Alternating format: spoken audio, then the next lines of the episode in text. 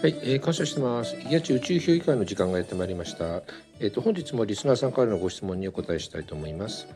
えっ、ー、と本日のご質問なんですけれども、えっ、とやち先生感謝してます。えっ、と質問ですが、えっ、とひとりさんの日めくりカレンダーに我慢からは恨みしか生まれないとあります。しかし自分が我慢をすれば丸く収まることありませんか？やち先生のごご見解を教えていただけたら幸いです。というご質問なんですけれども。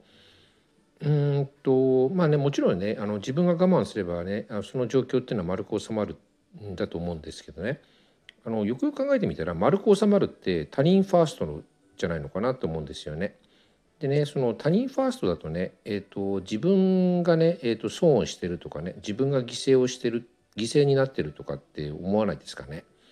うんとね例えばねそのある場面でね我慢をすればここで我慢をすれば例えばね給料をもらえるとかねあの昇進するとかねあの自分に何らかの見返りっていうかね、あのそういうのがあればねそういう見返りがある我慢だったらね、まあ、あの自分が損をしてるとは思わないと思うんですけどある特定の人にね、えー、妥協し続けてね本当にその人を恨まないのかなって僕思うんですよね。うん、もしねあのご質問者さんがあの自分だけ、えーと、我慢をしなぜしなきゃならないのかとかねあのそういうふうに思うんだったら僕は我慢をしない方がいいかなって思うんですよね。うん、